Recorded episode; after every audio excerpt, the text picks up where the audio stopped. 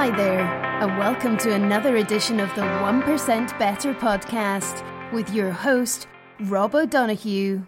Hello, folks. How are you doing? Welcome to the 8. No, it's not the 864, it's the 1% Better podcast. Thanks for coming along and welcome. So, so you might notice my voice a little bit hoarse. I've just started to realize this over the last mm, couple of months or so. This year I started to do Bikram yoga once a week, typically at the weekend, sometimes during the week, but always after it. Probably due to the absolute buckets of sweat that falls out of me during the 60 or 90 minutes. The next day, my voice is quite hoarse, and I can feel it today because I did a, a Bikram session yesterday. Because this week I'm still off work on holidays, staycation week, and said I'd avail of some suffering for 90 minutes and come out the other side, which which I did. So, Bikram yoga, very uh, interesting activity, if that's the right word. Actually, on Bikram, I have an episode of the 864 podcast, the other podcast I do, recorded with a lady called Julia Henderson, and she is the host and producer of a podcast for 30 for 30 around Bikram Yoga, which I'm really looking forward to releasing in a few weeks' time. But anyway, that's all off, off the tangent there. So last week I was off, back this week, releasing shows again. I released an 864 on Tuesday with Cynthia Johnson. She has 1.75 million followers on Twitter. She's a marketing expert, entrepreneur, highly interesting. Lots of good stuff in that one. I'd urge you to check it out. The 864 podcast is obviously the other one, and it's one you'd need to subscribe to separately to this. So if you haven't, please do. And more details on the other stuff around 864 in a bit. And this week we have a 1% Better show back out now. Over the last few weeks, I've been doing live shows on a Tuesday or a Wednesday, and they've been live 1% Better podcasts in that they've been longer form and interviewing folks in the typical vein, similar questions, similar talk track that that comes up. And generally on that 1% better show that's live i do a bit of an intro or outro or kind of roundup for the week on that as opposed to doing the intro here f- before the uh, the 1% better podcast. Hope that makes sense but that's just for your information as to why i'm doing a bit of a ramble here today or tonight or whenever you listen to this. So i wanted to do something different and over the next few weeks, I'm going to do some draws for some competition type stuff that I've been doing over the last 18, 20 months or so of doing the podcast. Built up a good following across different social media platforms with LinkedIn and Twitter, obviously, and Facebook and Instagram. I think they're the main ones. I haven't gone to Snapchat or any of that. Over the next few weeks, once I hit a certain target number, I think there's coming up to about five or six thousand in total. If you haven't already followed the show on any of those or Rob of the Green on, on any of those platforms, please do. Um, it's actually my personal one on LinkedIn, Rob O'Donoghue. And I'm going to do a draw in a couple of weeks' time and uh, announce some winners afterwards. And also, there's a, a newsletter that pops up when you when go onto the website. So subscribe to that. So once I get more followers, I think around the six thousand mark, which we're probably about three or four hundred away from at the moment, across all platforms, we'll do a draw. Send out some goodies to the winners. I'll announce who they are, and I promise what you will get will be useful.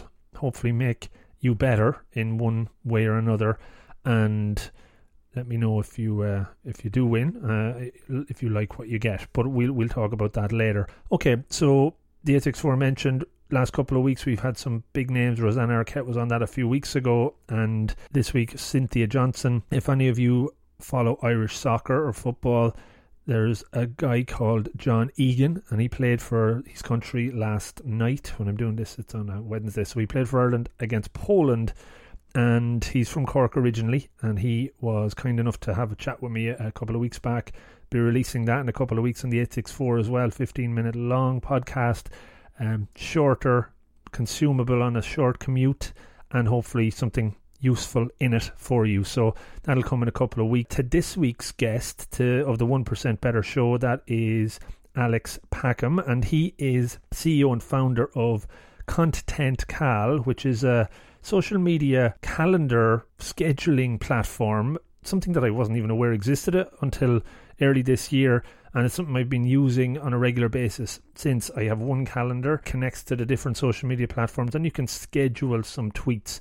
I remember I was out for dinner with a, a, work colleague one night and he got a text or a tweet from me while I was talking to him. He said, How did you manage to do that? Are you tweeting constantly? And I was like, No, I use this tool called Content Cal.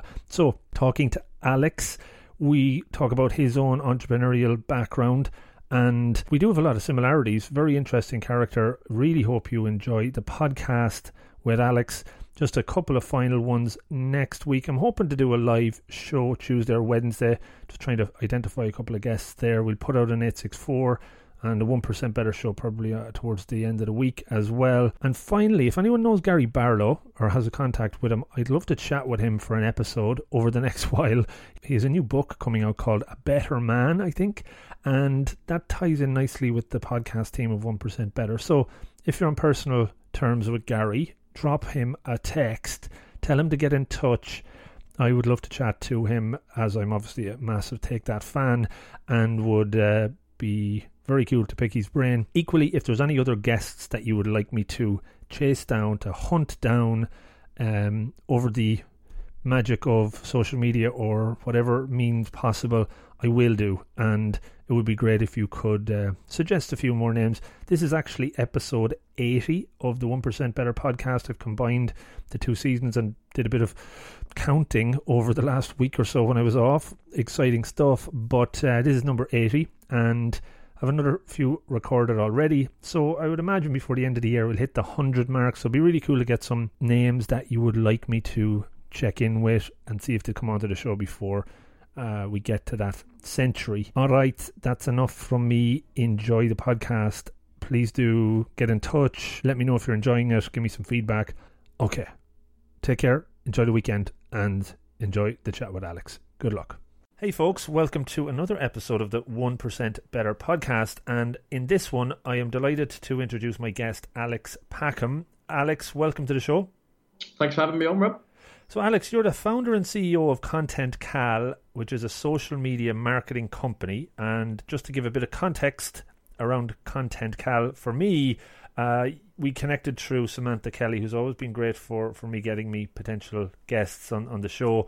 And it is a tool I've been using over the last uh, couple of months, which certainly has helped me get a lot of uh, more structure to my social media posting across a number of platforms. But maybe just talk to me a little bit about it um, for folks that mightn't have heard of it so far. Absolutely, and uh, you know what? That's really good to hear. It's helped with structure because that's exactly what it's for. So, um, so like I said, yeah. So Sam, as an introducer, has been fantastic for us. We, she was one of our brand ambassadors in the last few months, and she's been an absolute superstar, really helping us sort of spread the good word about Content Cal. So it's a funny story. I mean, Content Cal fundamentally, like I said, is a social media company. Um, we have two strands to the business. We uh, manage some clients' social media in full. So we'll do all content creation, uh, Facebook, Twitter, etc., uh, Instagram advertising, uh, content strategy. We'll manage uh, the whole sort of cycle through customer service on that as well. So pretty much a full social media offering. Um, and we seem to be getting more and more invited into almost transformation projects for some companies, um, B2B and B2C, in terms of the fact that a lot of companies, which still surprises me, haven't actually done social media at all yet, or really still early in that journey. So, mm. some level of quite deep, um, I suppose, consultancy to a certain extent, and then implementation off the back of that. So, that's sort of one side of the company. Uh, and the other side of things is we, off the back of our expertise, um, so we originally started as a social media agency. Uh, we built our own tool called Content Cal, hmm. which is now sort of the focus of the business. So the agency used to be called ASTP.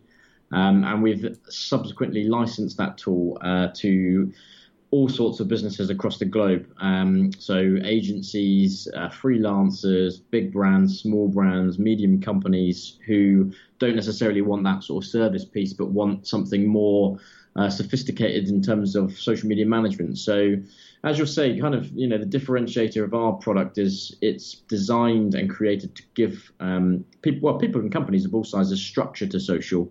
Uh, and one of our ethos as a business is that plan, you know, planning, uh, failing to plan is planning to fail. Mm-hmm. And for us, that's how we basically approach any social media task, whether you're working with us, where we provide the service piece, or whether uh, you're using the tool. Um, that you just have to set up a plan to get social media going properly. So our whole tool and our whole ethos is around gearing up to that. Um, so that's a bit of an overview. Uh, we've been going for three and a half years.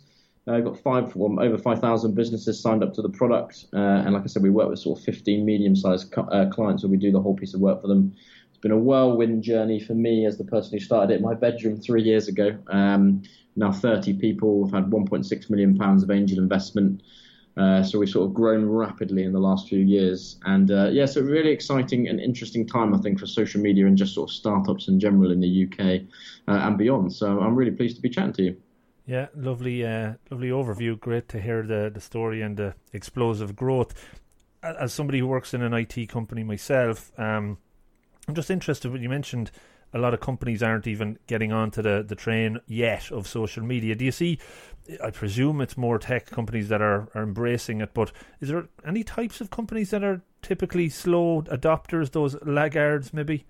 There's there's, a, there's a surprising amount to be honest. I mean, there's there's two assets to this. There's one that there are so many companies that are created every year. Uh, I mean, in the UK alone, I think it's about 500,000 companies are created every year. Right. And so you find that people obviously will create a business in all sorts of industries, but you know, founders of businesses in particular will have one or two particular strong skill sets. So if you're creating a, I don't know, a business in engineering, typically you're very good at engineering, or if you're creating a business in property management, typically you're very good at property, etc. But what most companies sort of find in their first, second, maybe third or fourth year when they get a bit bigger is that they they need to advertise in some aspect or they need to create some sort of community around their brand and Therefore, there's a lot of new businesses effectively coming to social media um, or social media providers like us or, or, products to manage it, and they're looking for ways to to streamline it. Um, and that's fundamentally because social media is really one of the cheapest ways to enter the market in terms of what you do for your marketing activity. It's much cheaper than radio or TV or mm. a lot of the print sort of media stuff. So a lot of people start there, which is really interesting. Um, in terms of laggards, uh, property is a fascinating industry. Uh, we work with lots of different property businesses from estate agents through to commercial uh, office companies and beyond. And there's a lot in that sort of space which uh, have, a business has been done in much more traditional ways. And I think they're playing a little bit of catch up uh, just from my own personal experience. Uh, manufacturing, um, but to be honest, you'd be surprised, big and small, uh, when we see a lot of different briefs and users uh, and, and, things like that come inbound to us, how many companies of all sorts of sizes have yet to sort of find their way around this. Mm. Um, and I think the thing, the weird thing is, social media is used by so many people on a day-to-day basis, but for businesses, there's so much to learn uh, and there's so much to know, and it's constantly updating. And there's quite a few skill sets from yeah, paid advertising, designing creative, consumer behavior there's quite a few different skills you kind of need to to learn or know to really manage social effectively. Um, and as a business for us, obviously, we've got lots of different skill sets in the team that we can offer.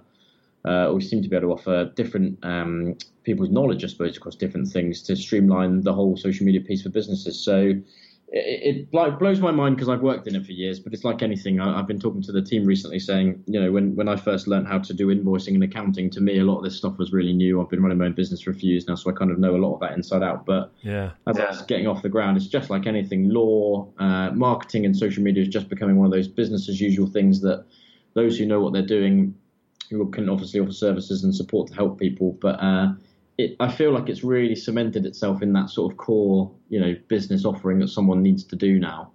Um, and lots of different industries, like I said, of which you'd be surprised to playing catch up. The, the, the, really quick ones, to be honest, in social, just to finish on that, is the companies that typically invest a lot of money in marketing in general kind of jumped on it early. So big um, consumer businesses, entertainment companies like film producers and stuff like that, they, they kind of jump on it very quickly. Uh, and it's sort of some of the more, I suppose, slightly more uh, traditional, slow to move industries that are playing a little bit of catch up, I think. Mm. Interesting. I just picked up when you mentioned property or kind of real estate.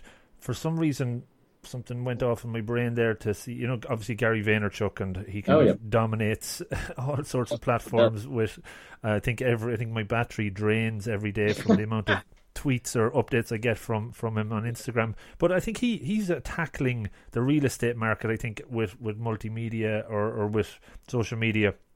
I just seem to remember him going to to some I don't know event in Miami. He's trying to connect to that, so he obviously sees a big opportunity in that space as well. Maybe. Yeah, I follow, I mean, I followed him for years, and ironically, now we actually share an office with VaynerMedia in London, so we're in Oh. the same building, which is a bit of a weird thing for me. So, when I started the agency, so uh, ASTP, which was built off back of uh, career, so I, I used to run Odeon Cinema, social media, and then Skies for two years at each place, and then left off the back of the early Gary Vee days. What not early in the Wine Library days, but in I watched a lot of his uh, original sort of Ask Gary Vee's before the whole VaynerMedia thing really exploded Right. and he was almost like an online mentor, I suppose, to me because I was running a social agency, nowhere near to the level that they are now, um, but building a very similar business. But yeah, I noticed, uh, so because obviously I follow him as well. He's got um, yeah this big sort of event, uh, and it looks like it's sort of a like I said property people coming together to talk about it. And from from the interesting thing about property in our own discussions, or sort of re- the real estate industry is probably a better way of phrasing it, is that there's there's huge amounts of money uh, in that industry that just hasn't moved for a long time Mm. website building companies to marketing service providers across more traditional media. Um, there's lots of different things, but the people who particularly manage those budgets and things like that, like I said, they're very good at the property uh, rental and you know the ins and outs of their own industry. But the more consumer-facing marketing, and also you know that industry has got a lot more competitive. Um, I don't know if you know of WeWork, the big office provider Yes.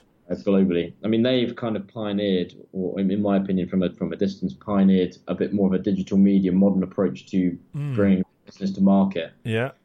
And property, commercial property in particular, relies a hell of a lot on brokers to get to get people into the industry. But anyway, it's, it's certainly one of those ones to me that's it just it's about to go through that sort of cycle in itself. I think in terms of really you know digital transformation, social media transformation, etc. On top of I suppose adopting to their own challenges in people working from home or wanting more co-working spaces and stuff like that. So very Yeah. interesting industry, yeah. Interesting. I didn't expect to spend about five minutes talking about property in this podcast, but that's good. I like I like the tangents to, to be Yeah. sure. Uh, I can see that's the problem. no, no, that's good. I'm, I'm- hopefully, we'll go in other random uh, zones soon enough. But I, I wanted to talk a bit more about you, Alex, and and you know what makes you you, and what makes you a founder and CEO of an organization and have that drive. So, question I always like to pose, and sometimes there's interesting outcomes from it, uh, is around what's your earliest memory when you were think right Blimey. back. What comes up Ever.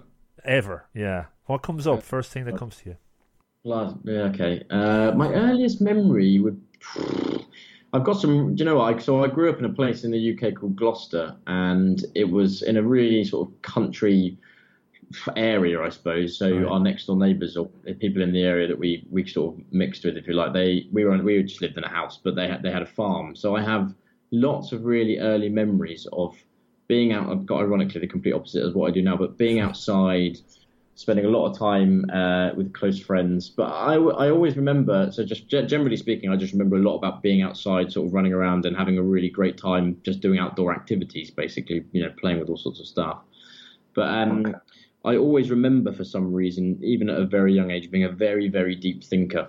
I've, and I've always been like that ever since I've grown up. Uh, I've always been a hugely deep thinker about why things happen, who are who am I, and you know what do I fit into different social circles, even from literally the age of sort of five, I guess. So I can I can remember at a young age being a very deep thinker, put it that way, and also kind of like that vividness of just being outside a lot, I suppose, more than anything else, and discovering things. Hmm. I, I definitely can relate to the deep thinking piece, uh, the whole questioning. Uh, can I do a lot of work on myself, and I've done. Co- I'm a coach, and uh, try to help people understand their own why and maybe question themselves um, what they're all about. And it seemed to always be there for me, but I had no reason or understanding as to why the hell I was born with that value or that kind of trait. But it's interesting you you had it uh, as well, um, and, and that always brings me to a question around introvert versus extrovert. Would you say which side of the, the coin would you land on there? Depends which day you get me. In reality, uh, I think I'm probably quite extroverted. I mean, on a day-to-day basis, um, I'm not afraid to speak my mind. Uh, I, ironically, I won't generally sometimes speak until I'm spoken to. Funnily enough, but yeah, I, I'm pretty extroverted. I've got good people skills. Um, I'm not too afraid to start conversations.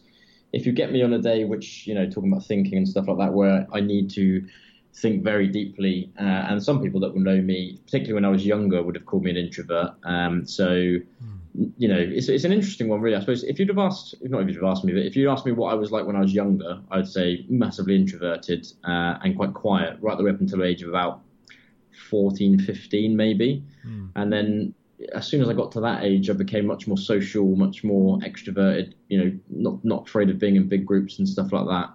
But yeah, I think if you'd have, if you'd have asked me when I was very young, or asked how people would have described me, if you read a school report or something like that, it would have probably said introverted up to about the age of 14, 15, ironically. So hmm. you yeah, could be you, you, could be an ambivert, which is kind of a bit of both, and. Uh, I didn't even know that was a thing. I think we're all probably a bit of both in some ways. Um, so yeah, when you were growing up, then what was kind of the focus for you? Were you from that early age eager to be an entrepreneur, or where did that start to come? Yeah, it was. To be honest, I mean, I'm probably one of the more unusual kind of bunch within my peers that I I, I wanted to start a business when I was very young. Funnily enough, so my entrepreneurial spirit came out when I was probably probably ironically that age about 14 15 so I, I used to get um, O2 SIM cards from the internet back in the really early days which for some reason they used to give away for free mm. and they had sort of these uh, pay as you go minutes packaged into them uh, and sell them in the playground for 10 pounds a pop uh, and made reasonably good money at that level and for whatever reason, uh, from that age onwards, I used to sell all sorts of things and, and work. I worked when I was young as well. I mean, I did a paper round and basic, basic stuff like that. So I've always been brought up to uh, work for or try and find a way to make money in some capacity. Um, and I've always had that sort of interest in standing. I think mostly standing on my own two feet, uh, which was drummed into me quite young.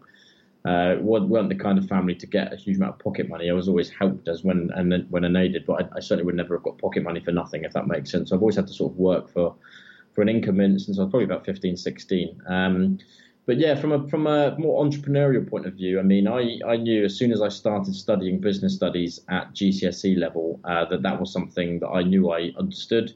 Uh, I remember sitting in different science classes and particularly maths saying I do not understand or I'm remotely interested in any of this. Obviously, you have to do it, but I knew that business was something I could kind of get my head around and learn and was, and yeah, I think mainly interested in. So that kind of excited me um, and continued to study that right the way through to A level and degree level. So I went to Card- uh, Cardiff University. Um, so really, I'd say the business strand has thrown through me for a long time. Starting my own business was something that uh, came to me slightly later, not not that late in the grand scheme of things. So from about 19 years old, uh, I started a very very basic social media company at university, uh, which was called Connect Design and Social Media Consultancy or something like that.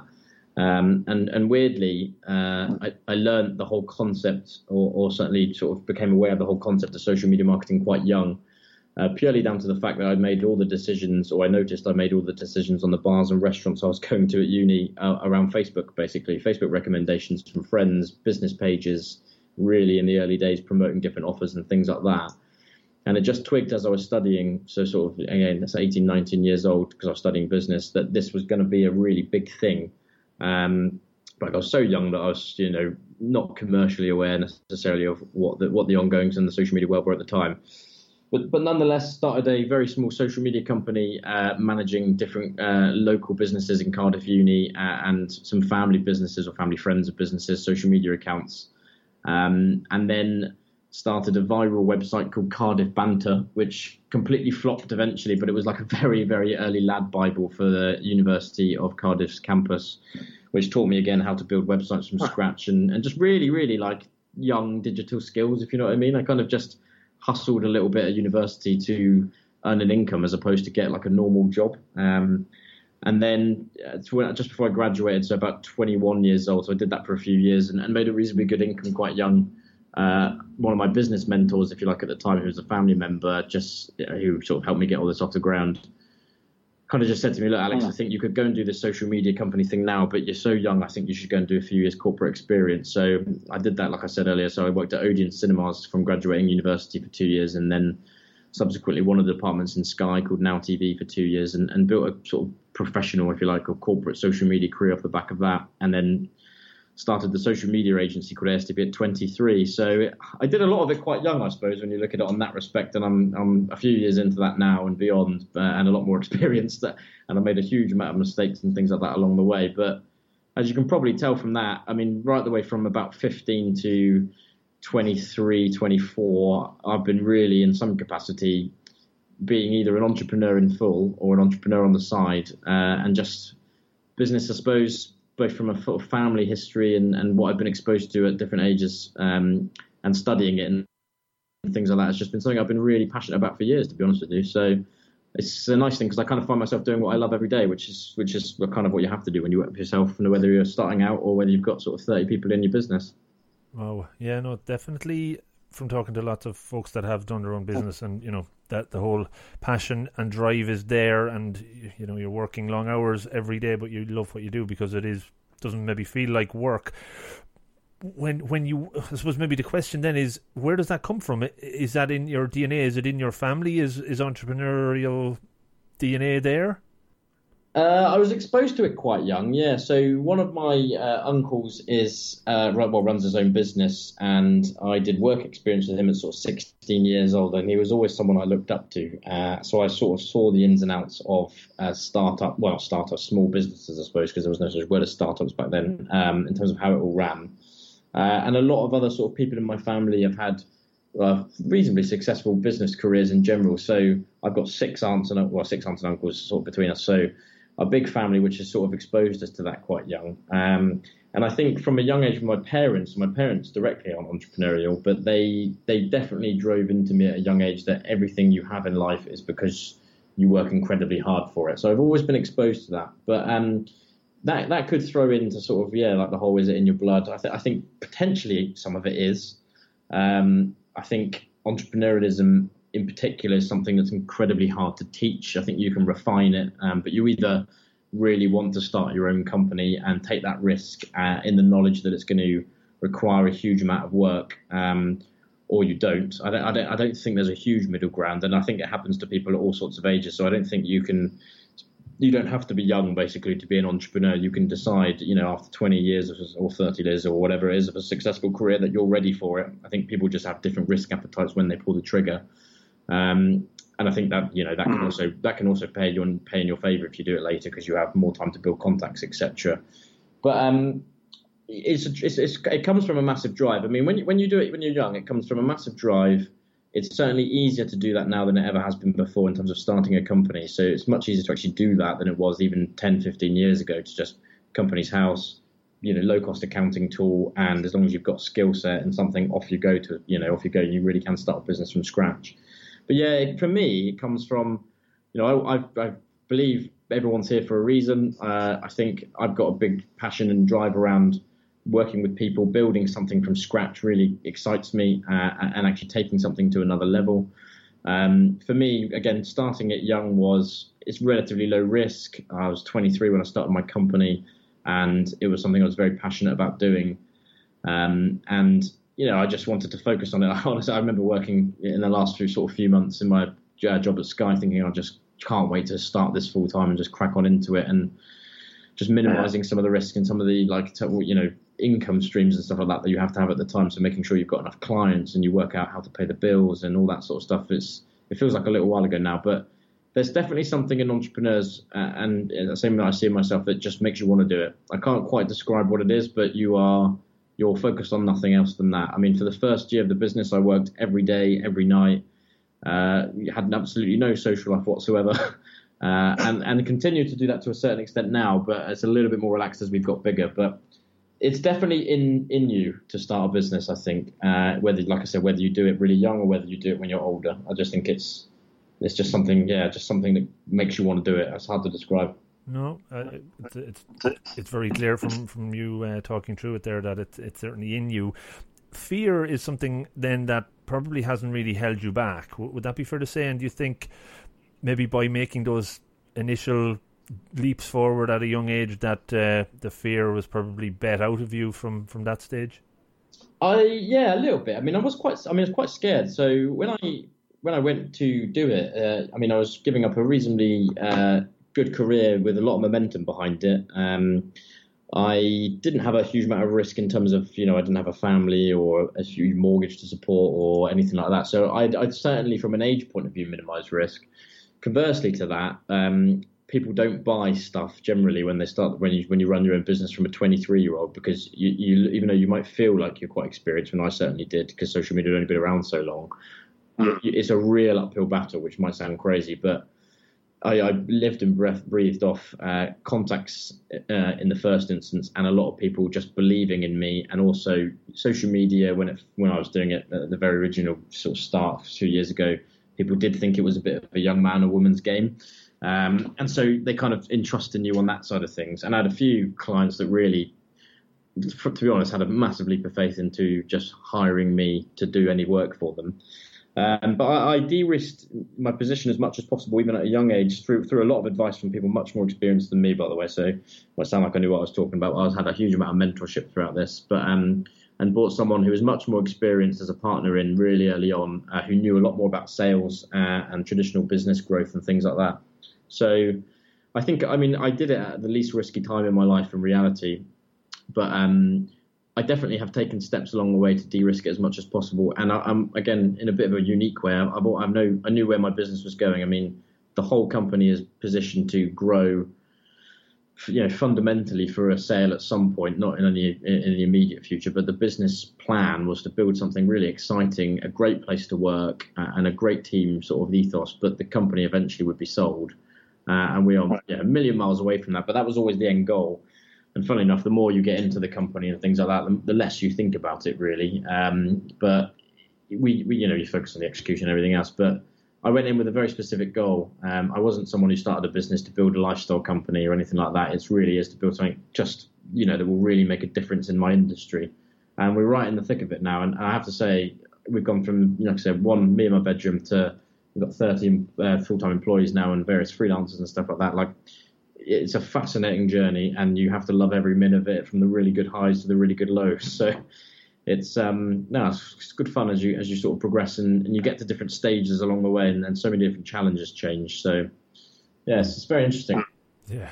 Very good. Just in relation, you mentioned early on about um, maybe lessons learned or, or certain mistakes you've made along the way. Is there any one or two that jump out that you took the most learning from? Yeah, ironically, one that's happening quite recently. I mean, we we avoided um, in the early days bringing on expertise in various different departments, if you like. So when I first started, it was literally me, and then, like I said, someone came on with sort of sales experience, and then we we effectively grew organically from there through some uh, angel investment and most of it through just traditional business development. Um, one in particular is we didn't bring finance people or finance expertise at a more senior level on uh, anywhere near early enough. So we've just pretty much got into that sort of mode now, and it's made a dramatic difference from literally month one of bringing some someone in to really look after that side of things very quickly. Um, so I, that, that's like a really detailed example. I think the other thing is that when you start a company, uh, whether it's you and one other or however many people, you should really write down all the things that you know how to do really well and write down all of the things that you don't and find a way to fill those fill those fill those don'ts with experts as quickly as possible mm. either via through hiring you know from organic growth or through raising some capital or loans or whatever it may be to get them in um, because businesses i think yeah, in my learnings in the last sort of three, four years doing this, popular contrary belief is, is never the success of one or two individuals. It is a whole team effort. And there are so many skill sets required to run a, a successful company that bringing the right people on to manage the things that you don't know how to do well are well, it's the number one skill. And not being afraid or nervous or, you know, have any ego attached to that along the way. And what I've particularly learned is you you know build a management team that really know how to run with their individual bits, and that comes with its own challenges. But build that, um, and that's how you create the infrastructure for a real successful company. Um, again, just depending on different businesses I've come across or your own experiences and things like that, and people you see, there are very very few businesses that run from one person's super mind that are kind of, kind of controlling one thing. Uh, there's there's lots of different people contributing, and I think to me, that would be the biggest learning, depending on your ambitions and stuff like that, and depending on what kind of business you want to build, obviously. But just get the right expertise in as early as possible in the areas that you don't know, and every everything goes faster from that point, actually. Mm. And I, I, guess conversely to that point, the, the probably the biggest reason businesses might fail is because the leader or CEO or owner doesn't do those things early enough and tries to juggle all the balls in the air and then suffers maybe. Totally. I mean, we've got uh, about 20, probably not, about 25 private investors now, all who either own successful businesses or have had successful businesses. And nearly every single one of them has said to me uh, the other investments that they've got or the businesses that they don't invest in when they get pitched is because the owner or founder or whatever you want to call it, CEO, will uh, be reluctant to take on some of their advice, so some of these really experienced business people's advice, and also seem or seems quite reluctant to bring on other people along the way to take control of some of the bits that they just don't know about. Um, and it's a fine balance, to be fair, as a sort of someone who starts their own business, because most people, you know, you start your own company for freedom, for wanting to hone down your skill sets. Uh, there's a little bit of glory in it, obviously. So I don't think anyone starts a company without the idea of wanting to make something a bit of a success personally as well. And there's nothing wrong with that at all. That's exactly what it should be about. But the really successful companies that I've seen from a distance with friends of mine who run them, or uh, mentors that I've had along the years so far, you know, they've all had management teams that successfully uh, and really from through a lot of hard work uh, and don't always get on, um, but they work together, you know, to build something really successful. And and I was once told a true successful business is something that can stand basically completely on its own two legs, despite the person who started it. So if I, you know, fell off a cliff or was hit by a bus and Content Cal in a few years' time couldn't carry on, I would have failed in theory. And I think you know the further you get on and the more you, you see that working, the more you realise it. Um, it's fascinating though, but I, have seen a lot of people that I've known quite closely have their own sort of businesses and not realise that uh, at different stages, right the way from startup to bigger. And I do think that's the differentiator. If I'm honest, it's it's having the realization of what you can absolutely own um, and doing what you obviously can to fill the other gaps, but at the right time, bringing that right expertise on board, it, it changes the whole thing. Excellent. I, I think that's great. Excellent. G- great advice. And the um, you mentioned that kind of strengths and weaknesses. I, I kind of do a personal SWOT of of uh, my own strengths and weaknesses, opportunities, threats from time to time, just to see what areas are needing a focus. And I guess that's kind of effectively the tip that you shared there. What you what you did for yourself. So so good good to hear that. What you've just said, honestly, is is is good to hear because uh, a lot of people I either get text or from mates or um, just messages from people really from all over the world because on Instagram or sometimes on LinkedIn and stuff like that saying, you know, how how how have you got to where you are or just checking in and saying how did you get along your journey. Most people, bizarrely, never ever analyze themselves or even remotely think about, you know, like what you've just said. Take a pause, go grab a coffee alone, and write some notes about where you're at in your life, you know, what, what your goals happen, or where are you with your goals, what are your aspirations, all that sort of stuff. And luckily, or whatever you call it, I read about that really early on, probably like yourself, and just just sat some yeah put aside some time to go and do it and I still do it now every month like you I write down exactly where I think I'm at what what do I need to do next where am I where am I struggling where do I need help what what am I really doing well at and what should I be doubling down on and I genuinely think that everyone somehow some way I'm sure you probably do too, needs to do that process and for whatever reason doesn't. it blows my mind to be honest with you. But it, I think you'll probably agree with what you've just said. Is I mean, how much does that just give you? Just writing it down on paper or whatever, you know, total clarity on where you are basically. No, absolutely, and again, it comes from the coaching work yeah. that I probably do. But I think it goes back to your point earlier of being a deep thinker from a young age. So I would equate a lot of that into self awareness and your ability to self reflect. That's kind of tied into emotional intelligence or the concept of EQ. And I guess another point, you're very sounds like you're very open to take feedback. Some people are terrible at taking feedback because they see it as a, I suppose, a criticism as opposed to something that they can can grow on. And and that just you know, if you do personality tests or EQ tests with people, you'll see some of these things cropping up. And um, yeah, like I think not everybody's comfortable looking for feedback or doing a lot of those things because it makes them uncomfortable because they're highlighting stuff that they're maybe not so great at and that can impact on ego. And I could talk I could go into yeah. another a whole other podcast about all of that but, uh, uh, but I was going to say well we're on the same wavelength. I agree with everything you've just said. I mean I think a lot of people they can mm. either avoid feedback through all the things you've just said. I mean, I agree, um, but also I think to me it's it's an alien concept, and probably is to you, like you just said. Sometimes you can be self-critical, and sometimes you can be good at taking feedback and not. But to me, it blows my mind that you can't know it all at the end of the day. No one ever does. So how can anyone not be willing to take feedback? And you don't always have to agree with it. That's the other thing. But when, when you do, and when you have an obvious sort of knowledge gap or something like that, just just assess it. But it is it is an interesting concept. We would have a much longer chat about that at some point, which I know that we will, because it's one of the most interesting uh, topics behind people and how they sort of run and stuff like that. I'll come on to your podcast when you get it out and going, and I'll happy to talk in detail about that. yeah, yeah. um, we talk. You talked about getting so much done. I'm productivity is something I'm fascinated about and time management and obviously with, with Content Cal it kind of helps me get more stuff out there. What are your own approaches to time management, productivity? How do you get shit done on a on a day to day basis? Yeah.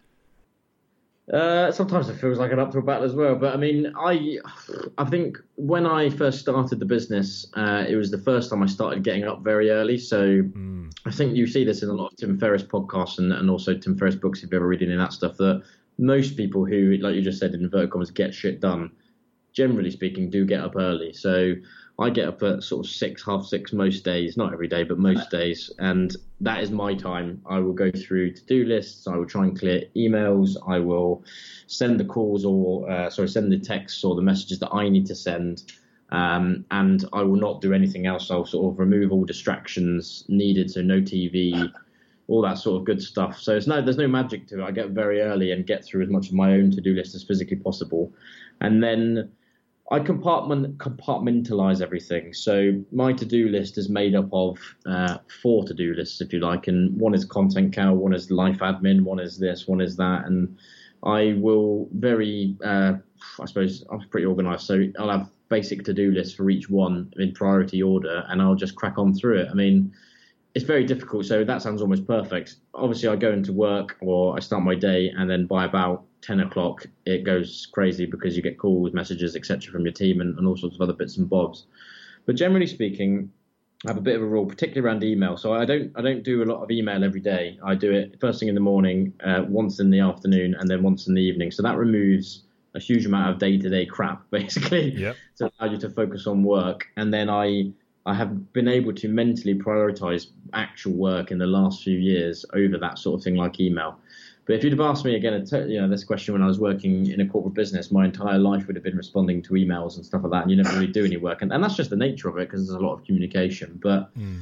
you know, getting shit done, honestly, honestly, is getting up early, no distractions for me, getting through as much as I physically can, and then the day tends to go in different directions. But organization, self discipline, um, educating yourself on the different ways that you you operate as a person. So I know I'm very sort of list orientated and I can focus when there's no distractions. And I, I can come across a bit rude sometimes to people when I am focused because I'm like, I can't speak to you now, sorry. And that's that, which works sometimes and doesn't work all the times. But yeah, it's an interest, it's an interesting one. I just don't think there's much magic to it. Funnily enough, I think a lot of people wish there is, but there really isn't. You just got to crack on. Um, and find the motivation to do so basically yeah it's it's i'm just i'm just kind of laughing as you're talking to myself here um I, I put an article out late last year, kind of 11 things that I do to be more productive, and I would be probably known for getting stuff done because of my day job and doing all of this, either side of it. But I, I get up, I used to get up around six, and uh,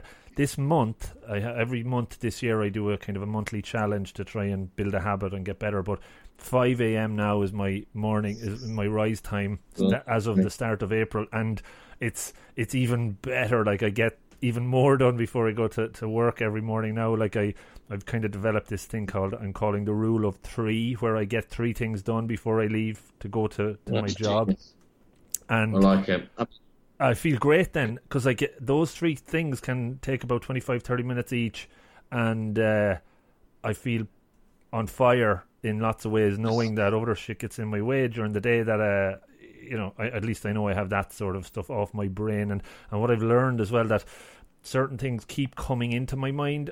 Uh, and and they're the things that if uh, if something comes in five or six times over the course of a couple of days, I just stop and I try to do that thing immediately because it just keeps getting heavier and annoying me more. And and it, it might only turn out to be a three minute task, but it just keeps coming in, and I have to address it. The sooner, yeah. the better. So.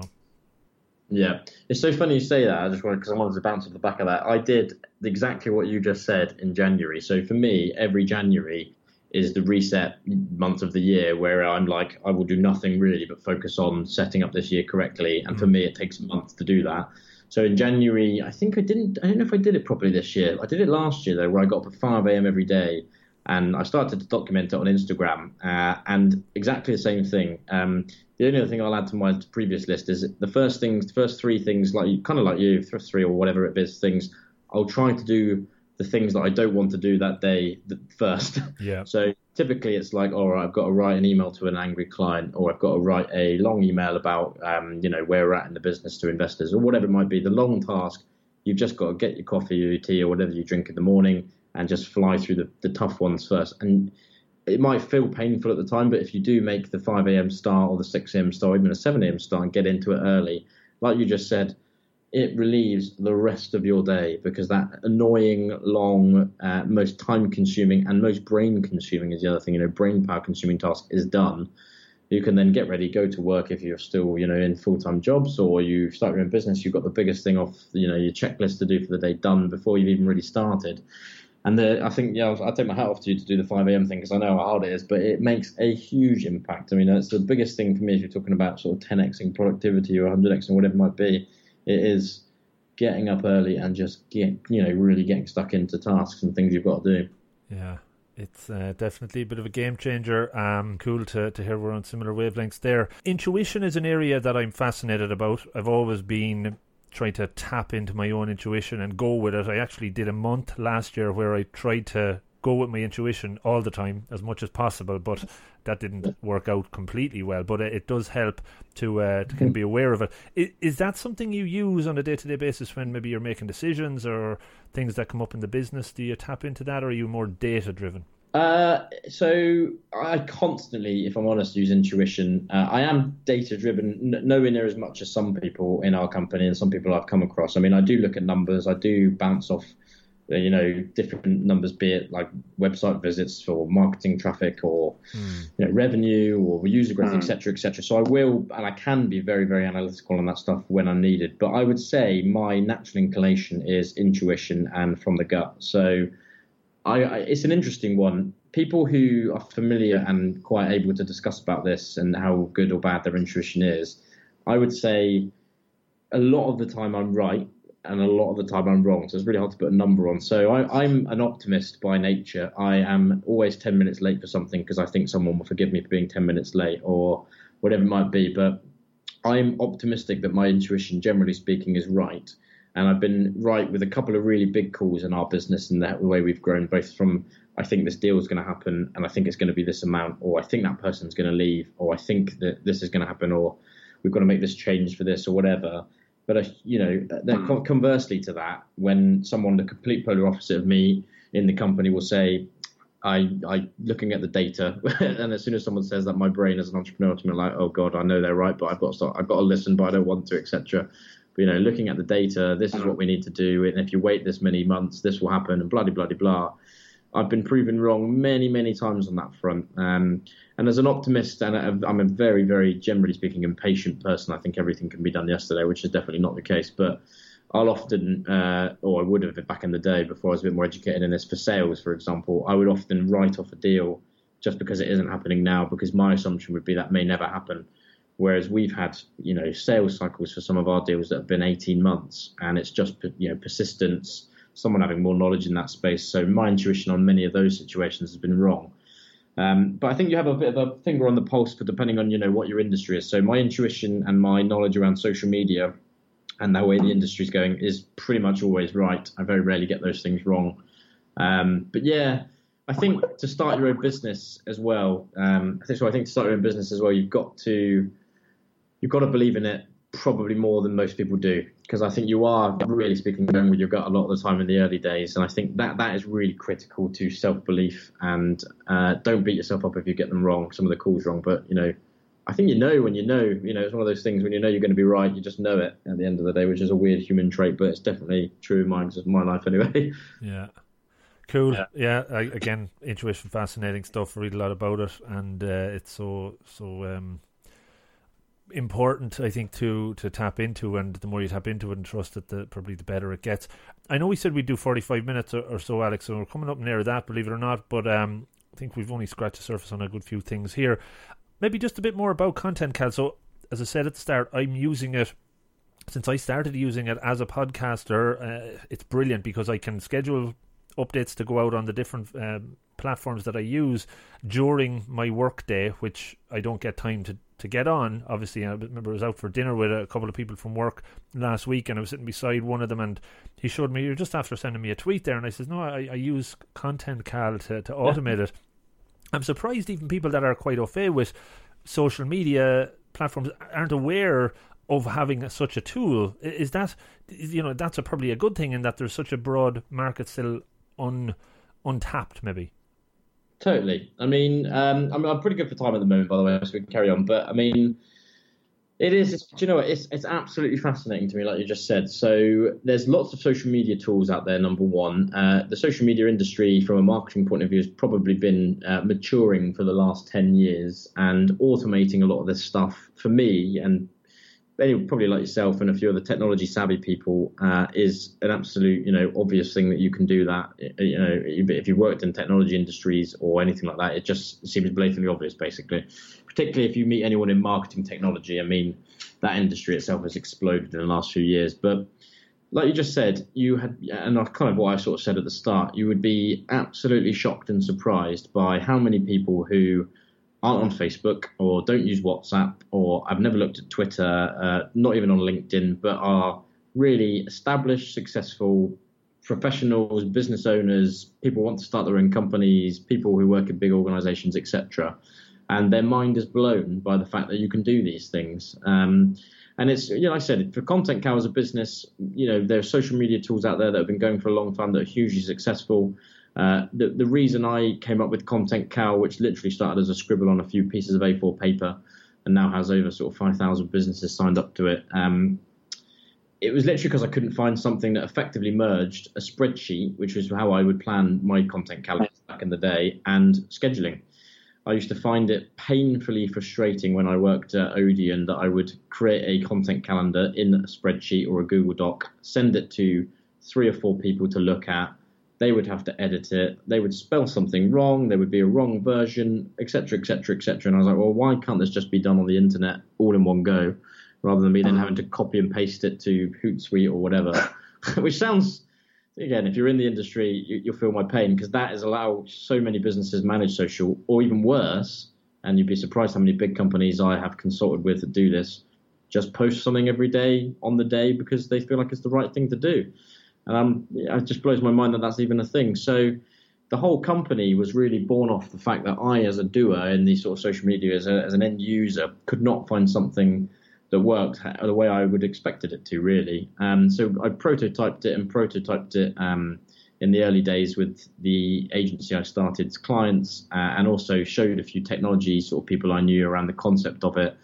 Did a lot of research uh, into social media tools, making sure that nothing similar at the time existed. Um, and then, like I said, I started my business when I was 23, so I've become a lot more business savvy, if you like, and sort of raised different uh, rounds of investment and stuff like that. So I've learned a lot of that stuff in the last four years to, to kind of frame the whole business sort of growth uh, piece into it. But you would be amazed just how niche social media marketing still is. Um, and to give context on that, you know, the bigger companies that you come across, I mean, the really big advertising uh, companies, so you're, you're, talking your sort of FTSE 100, Fortune 500 businesses, etc. They still spend enormous amounts of money on traditional media. I mean, unfathomable to a certain extent amounts of money. Uh, and a lot of them spend a lot of money on social media, but nothing in comparison. So if you just think of it from that level and how they are typically the, um, oh, quite often anyway, thought leaders or the people that really have the budgets to experiment, and then you go through from corporates to medium-sized businesses to SMEs, uh, and how basically everyone operates. The growth that social media marketing and companies' growth that they'll see off the back of activity through social media marketing because it's very cost effective is still enormous in terms of what yet, what's yet to come. Um, and yeah, it just blows my mind. I mean, I used to work at Sky where we spent 200 million pounds a year on advertising, and a tiny proportion of that on a macro level was in social media. So they've still got a long way to go in terms of maturing.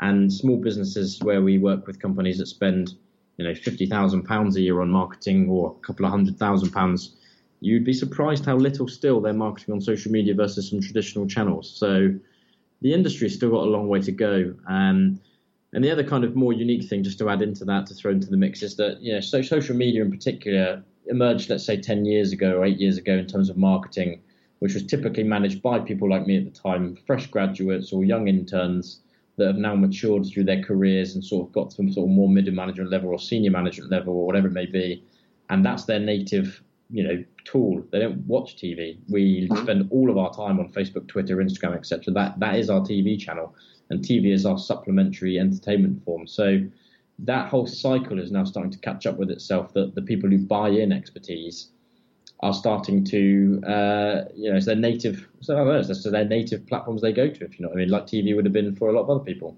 Yeah, no, definitely makes total sense. Where do you see the, uh, I suppose, emerging trends coming up, or what do you see as maybe some of the next big things, even in social? Is virtual reality something that'll play into that space, or? Uh, I definitely think it will, yeah, because you know if you look at Snapchat and Instagram and things like that, they're playing a little bit with virtual reality in terms of or, or augmented reality, if you like, in terms of uh, characters and avatars and brands making their ways into filters and stuff like that. I think uh, on a really boring note, uh, in terms of you know the next wave of things that might come, is that I think there's a huge amount of this data cleaning up of, of marketing activity that needs to happen ever since the birth of the internet. So GDPR, mm. uh, have you know data that Facebook and all the other you know big internet giants have around people. I think there's a bit of a um, moral question on uh, the fact that they're massively regulated versus sort of every other channel, really, if you like. Uh, and I think so that that's a big wave of maturity, I think, to come for those platforms that have got very, very big through through technology and scale. Um, but I think in terms of the more fun stuff, yeah, I, I definitely think you know augmented reality, uh, experience advertising, uh, and how uh, I don't know if you've ever done like a VR experience for a uh, like a film. So in um, when the new Star Wars film came out last year, Westfield and Star Wars had this amazing experience where you put uh, one of the VR things on and you go into this whole room and you're effectively you know live, you know having a battle with stormtroopers and stuff like that. I mean, it's the most interactive and fun marketing experience towards a film I have ever had. Wow. Uh, and I think, you know, stuff like that will make its way into social, and you'll get these, you know, different departments collaborating on campaigns. So there's a lot of really exciting stuff, and, and advertising and marketing, which a lot of people tend to forget, you know, it's there to entertain because it's there to bring people through uh, a funnel from getting your eyeballs on something right the way through to making you conscious that you want to buy from that business. Uh, and that's how advertising and marketing effectively works. You you expose people or a lot of people to your message through ideally entertainment and information. And then along that funnel, you bring them to make a conscious decision that they want to work with you. And then it's down to the sales guys or the website or the conversion bit of the funnel to do the hard work of actually getting you to buy it. Um, so a lot of people forget that but marketing budgets, there's no silver bullet. Um, there's lots of different ways to engage in marketing, but the point of it really is about fun and engagement and stuff like that. So, yeah, I think there's there's loads of stuff to come, and, and as you all know, there's loads of different technology providers and people popping up to kind of deliver this to people as well. Yeah, definitely a lot of uh, exciting stuff coming. Just the maybe last few ones. So some of the listeners here might have a very limited social media presence, or, or aren't really sure how to properly win in that world for somebody that's kind of grew up over the last 10 or 15 years with it in their in their world. I guess what are the kind of simple things or big kind of do's that somebody could do aside from obviously going on to content cal and having that as a as a tool that they have in their arsenal? Is there any kind of simple tricks that you would advise folks on doing on social media to try and gain following gain i suppose exposure build a brand Definitely. Uh, so, depending on your industry and things like that, I mean, one of the first things I would do because there's so much free resources online nowadays is Google. If you if you're really new to it, Google the best channels for your industry, and I can guarantee you, no matter what industry you're in, there are probably infinite blog posts about people recommending if you're in cars, if you're in manufacturing, if you're in B2B, etc., what what platforms to use and what platforms not to. And at the very start, don't commit yourself to being on every channel so uh, if one of these blog posts recommends that you start with just Facebook or start with just Instagram, just do the stuff that you have the resources to deliver and don't worry about anything else. Um, I think you know simple tactics around if you're using Instagram, use hashtags. Uh, if you're using Twitter, use hashtags and research. You know what they are, what they can do for you, how to actually implement them correctly, uh, and and the concept behind hashtags being you can hashtag a theme about your business, which will expose you to people that follow or are searching for those hashtags for content to discover. So that's a huge thing. Um, but you know, there's so much free stuff online about social media marketing. Uh, the other thing really would be if you if you're going to do social media marketing uh, nowadays as a small business, it's not uh, a free tool. It takes time, and generally speaking, if you're advertising something, requires a little bit of budget to experiment from a sort of uh, pay per click advertising point of view. So again, Google it and experiment with some budgets that you're willing to test uh, your budget on uh, and see what you get in return. But once you get to spending, you know, reasonably significant amounts of money, or you're willing to invest significant amount into testing and learning different campaigns, get get a professional to do it. Um, I've actually got a whole slide deck, funnily enough, on sort of like the, the high level do's and don'ts, which I could share with you depending on what you want to potentially host on your site. That for, for, for early stage stuff, these are the sort of ways to start, and it, it starts right the way from how does social networking even get to where it is today? Uh, talks about operating models, whether it's do-it-yourself, freelancers, agencies, etc. And yeah, I've got loads of cool content on that I could share with you actually for people to kind of just get get dip their toes and get started. That'd be great, yeah. Because the, the next question was probably the don'ts that uh, you see people making massive mistakes online, and you know maybe setting up a Twitter account and following thousands of people straight off the bat and you know having only 20 or 30 followers i guess those yeah. sort of things that look almost a bit desperate um, is there any kind of call outs standout ones that uh, you think do not do uh, some of the things you've just said. So, I mean, don't buy fake followers. Uh, don't uh, use tools that do lots of automated following and unfollowing, so you can get a bit of a fake audience off the back of things. Right. Um, yeah, there's a lot of uh, there's a lot of cowboys like there is in any industry in social media. So there's a lot of gurus. So find the right people that you're willing to work with to help you if you need to get some expertise on board. And I think that's one of the other things. If you feel like you, abs- you, you know absolutely nothing about social media and you are nervous, get a little bit of advice at the start. So again, a lot of people don't know that you can probably have a consultation with a social media person in your local you know community for probably about 250 quid. You can get a reasonable amount of information, or through an online course, for example, about all the basics. Um, and also ask people. I mean, the other thing people tend to forget, especially when you're starting your own company. So ask people around you, do you know anyone who runs social media for businesses locally? Can I chat to anyone or get some recommendations? Don't don't ever dive into something you don't know even a little bit about and just hope for the best. And that doesn't just really go for social, but that kind of goes for everything because when you start your own thing or whether you're needing help basically finding out information about something new you're going to do be it be it starting your own business or be it just looking at something new for yourself you'd be surprised how many people just want to help you for free um, and get you off the ground. So if I wanted more help with, I'm sure with you or someone who knew a lot more about life coaching and things like that, initially you're going to help the person understand why they might want to do it and the benefits. You might not do all the work for free, but you want to get people to understand it. Um, and then obviously if they want to go and engage with you on a more professional basis, off you go. But yeah. It, there's a there's a lot of things in social, um, and I think the main thing around yourself, like you say, is educate yourself on as much as you physically can before you jump into anything, basically. And that's the whole, like I said, the whole ethos of Content Cal is plan rather than whatever whatever the phrase is. Plan before you do something rather than don't and fail, yeah, effectively. Yeah. Exactly. You know, it's a great tool, and uh, I think I'm going to continue. For me, it's it's just working so well, as I mentioned a couple of times. Last question, and then I'll let you maybe just give a shout out on how people get get in touch. I have a I have a I have a page on my website now that um, I put book recommendations on from previous guests, and for i I'm a ferocious reader and audio book listener. So, is there any one or two books that you would recommend that you've leaned on during your entrepreneurial days, or even outside of it, that has been helpful, beneficial, that you would kind of go back to? There's there's there's literally loads. I'm a bit like you. I read a hell of a lot. So I'll give you. I'll rattle off a few because there's a few outsiders. So from a motivation point of view, if you want something to really open your eyes, if it's about sort of success, motivation, uh, and self discipline, read Arnold Schwarzenegger's autobiography, Total Recall. Uh, if you read that genuinely, it can change your life and how you perceive a lot of things because the guy I mean, even if you just even if you just read the sleeve, it basically says he was born in Austria, Yeah. uh, you know, Nazi occupied. Oh, it's in fact at the time, or it very very kind of in that sort of world where Yeah. the war in theory is still going on. You know, by 20 he was Mr. Universe. By 22 he was a millionaire. By 29 he was the world's biggest movie star. Something along those lines. Like the story that guy has gone through is just purely motivating, and it sounds bizarre, but someone recommended it to me, and I was like, really? And then I read it. And I was like, holy shit, that was one of the best things I've ever read. Yeah, I'm looking at it here on my shelf. Uh, it's one one that I, I read a few years ago as well. It's great. Yeah. And then on a more practical basis, uh, I have read The Lean Startup, which is great for understanding technology processes or if you're building a tech product in the early stages. Uh, the Four Hour Work Week by Tim Ferriss, just to get you to get the head around if you're going to start a business, there's no perfect time to do it. Just get on with it. Uh, that's the ethos I took from that.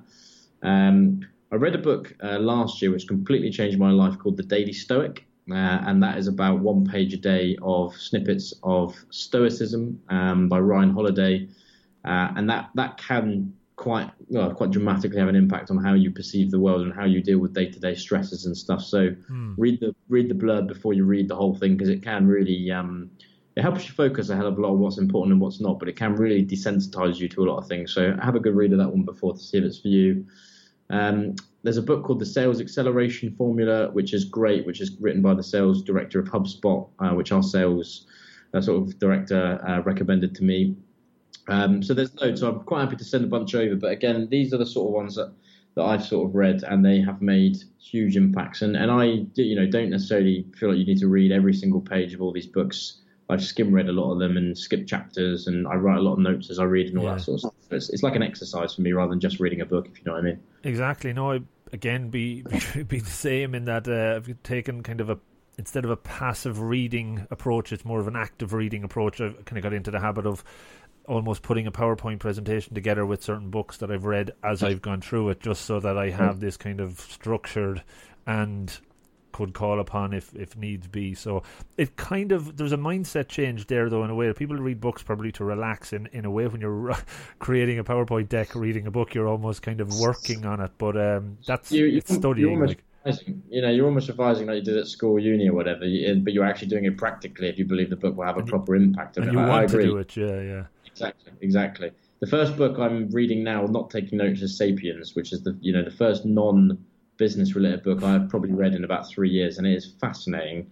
But I am purposely reading it just to relax. yeah, it's my- yeah.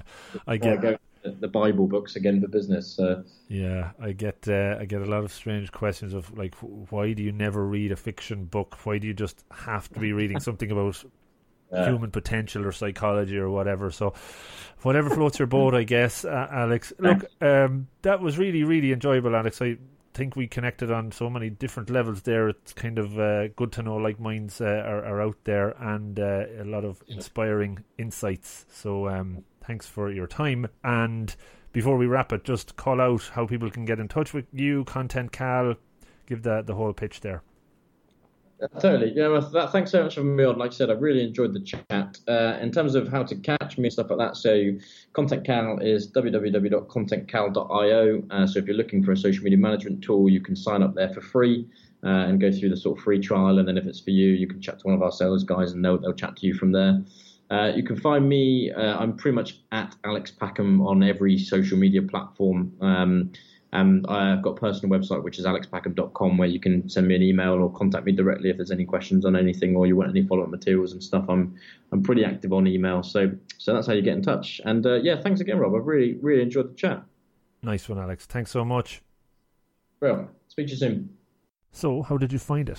A good show? Hopefully. Do take a second or two to let me know. And before you do dive off, just a couple of quick call outs. The new podcast, the 864, 15 minutes long, in fact, 864 seconds is the aspiration, is now out and ready for listening. Check it out on the site. Go to the podcast page. There's a link for 864 there, or go on to Apple Podcasts and subscribe. That would be awesome. The 864 is all you have to search for. And it's in all other podcast platforms that you can think of or should be. So have a listen. Every week I release a one minute Monday video clip, which is also a tip to hopefully make you 1% better. Check that out. It's on the website on the video page. Did you also know that only about 1% of listeners to podcasts, not just my own, but all, leave a rating, leave a review, get in touch or give feedback. And I would love if we could buck that trend and put it to 2% for this one. So please do take the time to give me a bit of feedback, give me some ideas about